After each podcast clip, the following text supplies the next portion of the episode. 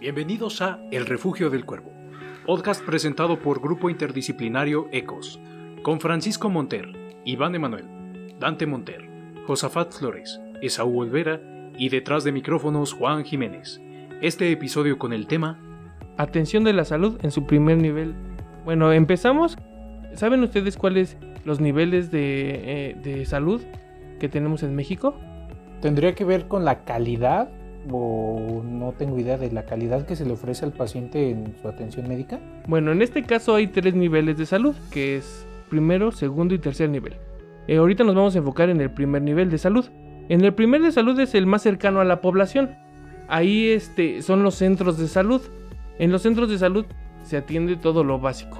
Todos los países primermundistas han enfocado la mayoría de sus recursos económicos al primer nivel, lo que ahorita este, México está empezando a darle un énfasis al su primer nivel.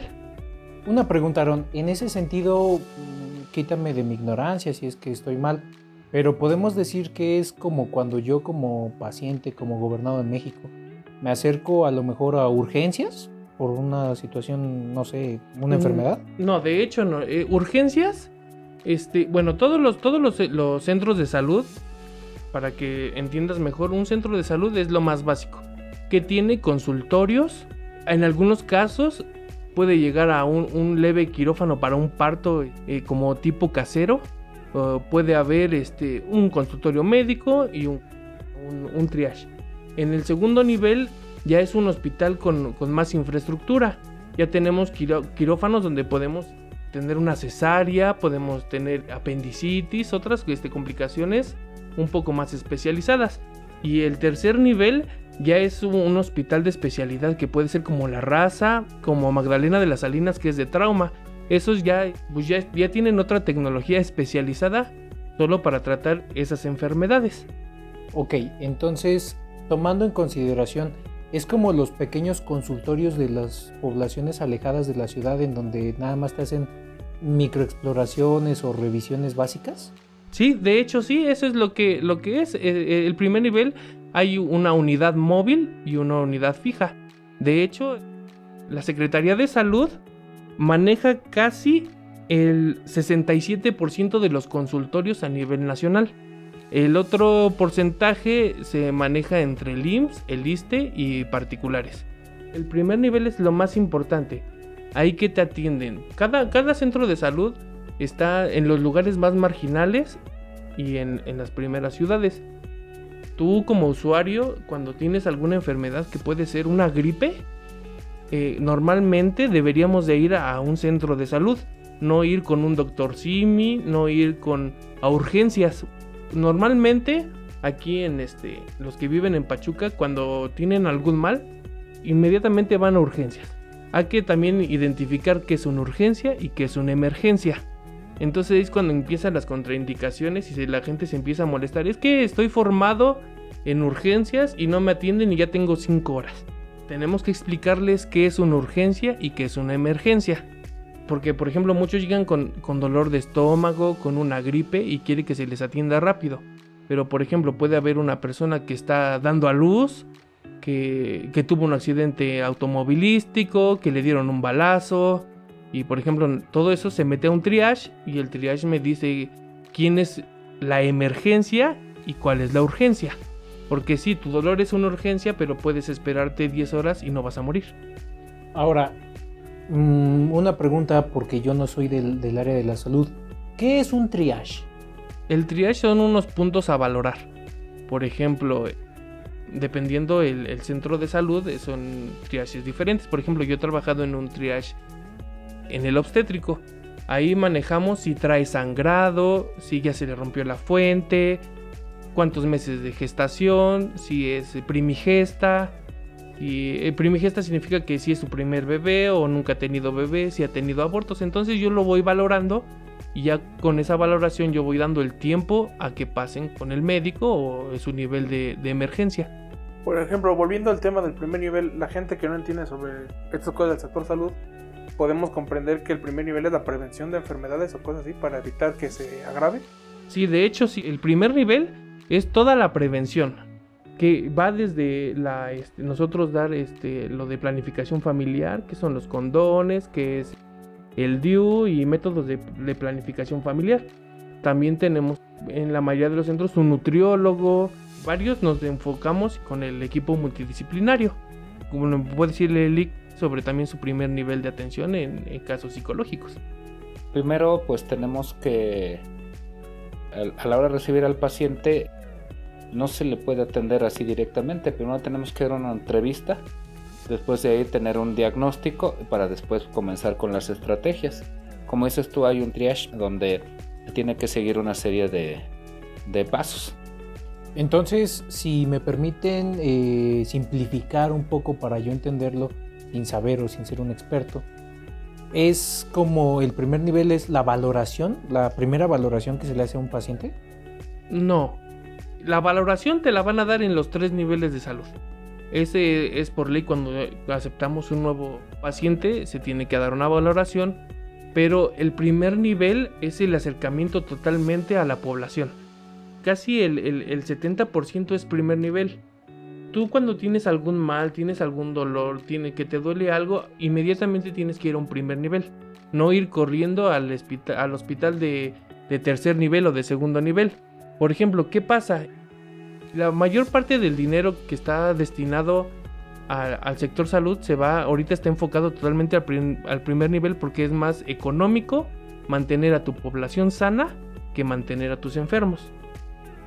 Me llamó la atención que comentábamos hace rato de, cierta cadena de farmacias, que hay muchas, ¿verdad? Hay, diferentes y ha proliferado esa serie de consultorios de que te cobran 50 pesos. Y, o 20 pesos por la atención. ¿Cuál es el problema con esos consultorios? Pues más que, un problema es el, cobro. Porque como usted, este, licenciado, abogado, nos dice que, que la salud es un, un valor, este, ¿cómo dicen? Un derecho humano. Es un derecho humano y es gratuito. Entonces, si, si nosotros, como el sector salud es gratuito, siempre y cuando las necesidades del gasto se, amerite a tal, porque todo va sobre un... Pues es un... es de gobierno federal. Pero por ejemplo, tú tienes... Eh, estás, estás empezando a subir de peso, eh, tienes malos hábitos, eres sedentario, y, empiezas a notar este, varias cosas. Lo, normal, lo que debería de ser, es de que te acercaras a un centro de salud y ahí un médico, un nutriólogo, una enfermera, un psicólogo te, te valorara y empezar el tratamiento antes de que tengas una enfermedad crónico-degenerativa como puede ser diabetes o hipertensión. E, en este primer nivel atendemos todo, desde una gripa, por ejemplo, si, tu pareja están embarazados, desde ahí se canaliza y se empiezan a hacer los chequeos de rutina y, por ejemplo, si es un, un embarazo este, sano totalmente, pues yo te canalizo a un hospital de la mujer, donde ahí hacen partos hasta naturales y hacen, este, ahorita, ¿cómo se llaman? Humanizados. Pero si, por ejemplo, ya me empiezas con una preeclampsia, una eclampsia, donde, donde el riesgo de, muerte materna y, del producto es, es, amplio, te mando a un, a un segundo nivel, donde ahí tenemos especialistas.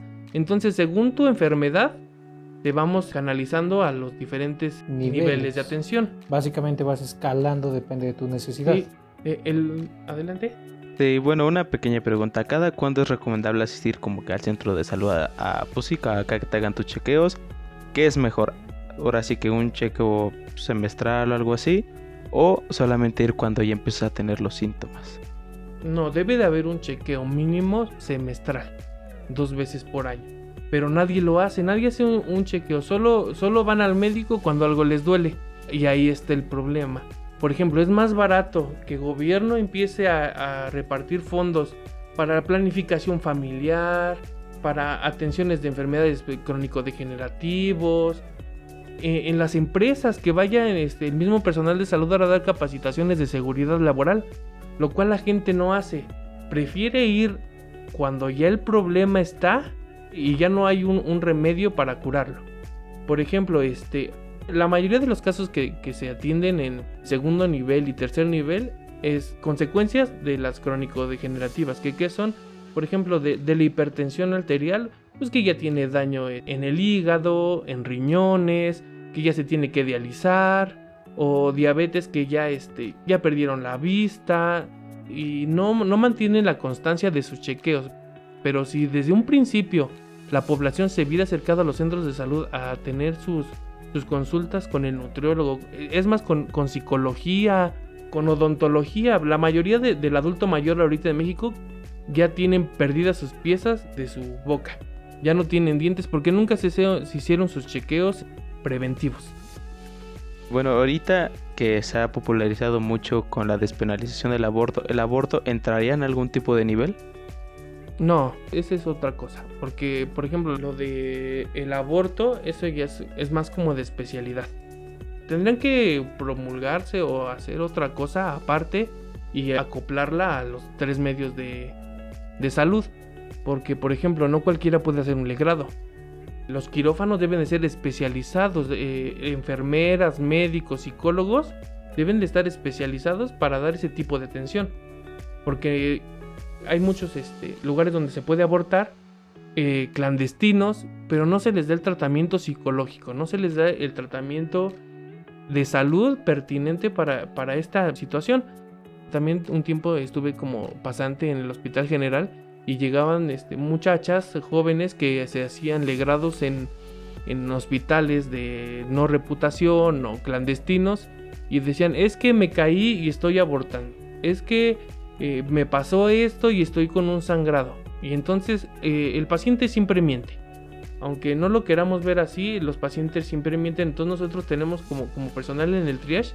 Digo, a ver, a ver, ¿qué te pasó? No es que iba en una moto y me caí. Y cuando se hacen las, este, la exploración, pues nos damos cuenta que se intentó hacer un aborto, no, no concluyeron el legrado correctamente y vienen con un, con un sangrado.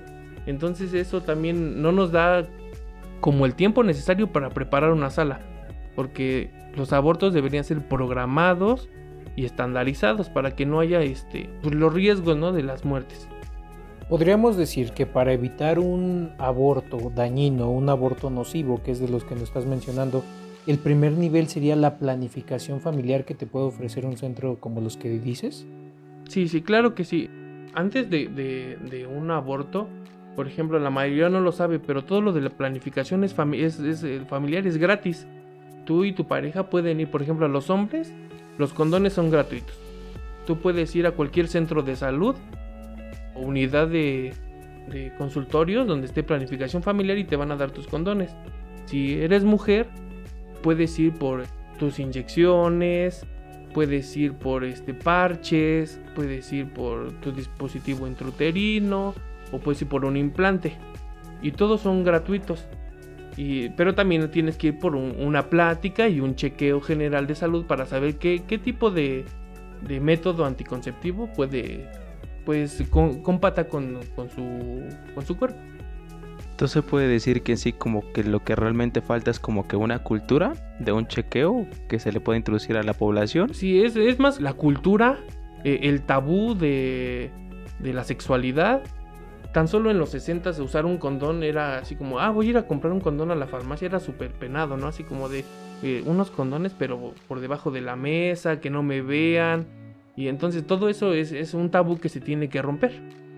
Entonces, bueno, también hablando del primer nivel, ¿crees que sea necesario la cultura de la prevención también en el sistema alimenticio? ¿A qué me refiero con esto? Que se les enseña a comer o que se nos enseña a comer a nosotros mediante dietas, ahorita que está el famoso, bueno, que ya tiene algunos tiempos, el plato del buen comer, que eso se le inculque a la población para evitar diabetes, este, presión arterial o cosas así. Sí, de hecho el plato del buen comer es, es algo que es nuestro, nuestro plato de cada día de, de estar enseñándole a la población cómo alimentarse, ya que tenemos un- un- una multitud de cosas que comer, ¿no? Nuestra, nuestros platillos mexicanos están llenos de, de tradición y de, de muchas cosas, pero en cierto punto no son saludables. Comer garnachas diario, y, y no balancear las comidas. Entonces todo eso, enseñarle a los niños.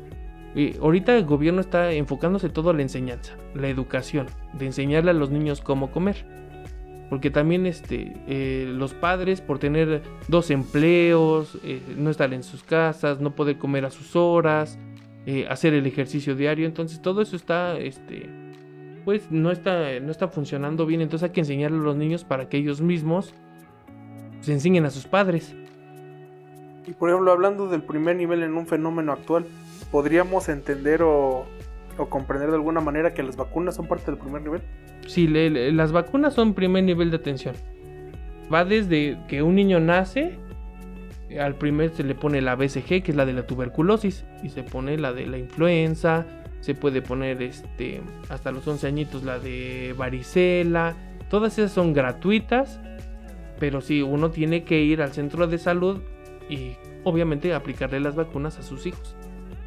Pero ahorita también hay una campaña de como contracampaña donde la gente dice que las vacunas causan más daños de lo que de, de- de su eficacia y también hay que, pues, hay que luchar contra la ignorancia. que es un problema que nos está atacando pues en estos tiempos que estamos viviendo, ¿no? Con las variaciones de las infecciones. También tomando referencia del primer nivel, en el ámbito psicológico, ¿cómo me podrían ayudar a evitar un qué? Pues eh, precisamente lo que estaba yo pensando como psicólogo, que eh, pues mucha gente igual eh, que con el médico lo deja hasta el último momento, ya cuando la situación le, le resulta insoportable, ya cuando socialmente le está generando problemas, es cuando finalmente deciden venir al psicólogo. Es raro realmente el consultante que, que se presenta de manera preventiva para darse un chequeo, ¿verdad? A ver, hágame unos test, realíceme algunas pruebas para ver si todo se encuentra en orden. Siempre se maneja igual eh, con, mucho tabú. De hecho, en la consulta psicológica, cuando por alguna razón el, el paciente de manera extraordinaria llega a recibir una llamada, eh, nunca refiere que se encuentra en ese momento tomando consulta con el psicólogo. Siempre dice que está con el, con el abogado, con el doctor, pero nunca mencionan que están en ese momento recibiendo atención psicológica porque les da pena, les da vergüenza. Y realmente mm, eh, muchas veces ya cuando van, van con cuadros de depresión este, aguda, van este, ya con un trastorno obsesivo compulsivo fuertísimo, en fin. Entonces ya hasta cuando la situación se vuelve muy difícil es cuando acuden al, pues, al especialista. Otra de mis dudas, ok, ya estamos tomando el tema o ya eh, tomamos el tema de lo que es nutrición, eh, psicología, también mencionabas de la odontología, la revisión bucal o la revisión oral eh, también debe ser constantemente, quiero imaginar. Sí, sí, mínimo se recomienda que vayan con el odontólogo para una limpieza dos veces al año. Tengo entendido, no sé si sea cierto, que las infecciones bucales pueden desencadenar otras y afecciones peores o más fuertes por el simple hecho de no cuidarse la boca. ¿Eso es cierto? Pues no cuidarse la boca, lo más peligroso que puede desencadenar es la muerte. Una, una infección en, un, en una muela, una sepsis, puede llegar a hueso y ahí se, se, se genera una sepsis total y es la muerte. Una pregunta, ¿qué es una sepsis? Una sepsis es cuando en el cuerpo tenemos una infección. Cuando la infección no se trata, se pasa a tejidos blandos. Tejidos blandos pues, podría ser como nuestra piel, nuestra carne. Después de la carne pasa hueso. Ya cuando la infección está muy fuerte pasa sangre. Y la sangre se vuelve tóxica. Y al ser la sangre tóxica empieza a morir el cuerpo. Básicamente te envenenas tú Te solo. envenenas tú solo. Ok. También hay primer nivel de atención para las personas de la tercera edad. eh, es para la población en general. Pero por ejemplo, si quisieras algo más enfocado al tercer nivel, le tenemos las casas del día. Las casas del día son, son lugares para el adulto mayor donde puede hacer este, terapias, eh, hay psicólogos, hay gerontólogos, hay nutriólogos, odontólogos. Los mismos del personal de salud se encuentra, pero está más como en énfasis al adulto mayor. Entonces ahí que se les hace que, que el baile, que, que- que ellos estén activos y que lo saquen de, de su zona de, de repetición, de a lo mejor de estar cuidando a los nietos, donde ellos puedan ser ellos mismos con gente de su misma edad. Perfecto. Eh, Aaron, danos una conclusión general de lo que es el primer nivel. ¿Tú cómo lo definirías o, cómo nos invitarías a nosotros, a la población en general, o qué recomendación nos darías para tener un poco más esta cultura del primer nivel en la medicina? Bueno, el primer nivel de, de atención de la salud es la parte fundamental del sistema de salud. Es, es lo más importante que, que, que hay en, en nuestro sistema de salud. Eh, yo los invito a todos de que, que vayan a sus chequeos, que se hagan, es más, no que vayan, que se hagan sus chequeos con, con, este, los médicos que ustedes quieran, pero que se revisen, porque es más fácil curar una enfermedad cuando aún no inicia a cuando ya está presente. Entonces, eh, esa es mi, mi recomendación. Con eso terminamos el episodio de hoy. Les agradecemos escucharnos y los esperamos la próxima semana. Les recordamos que nos pueden seguir en nuestras redes sociales donde nos pueden sugerir algún tema.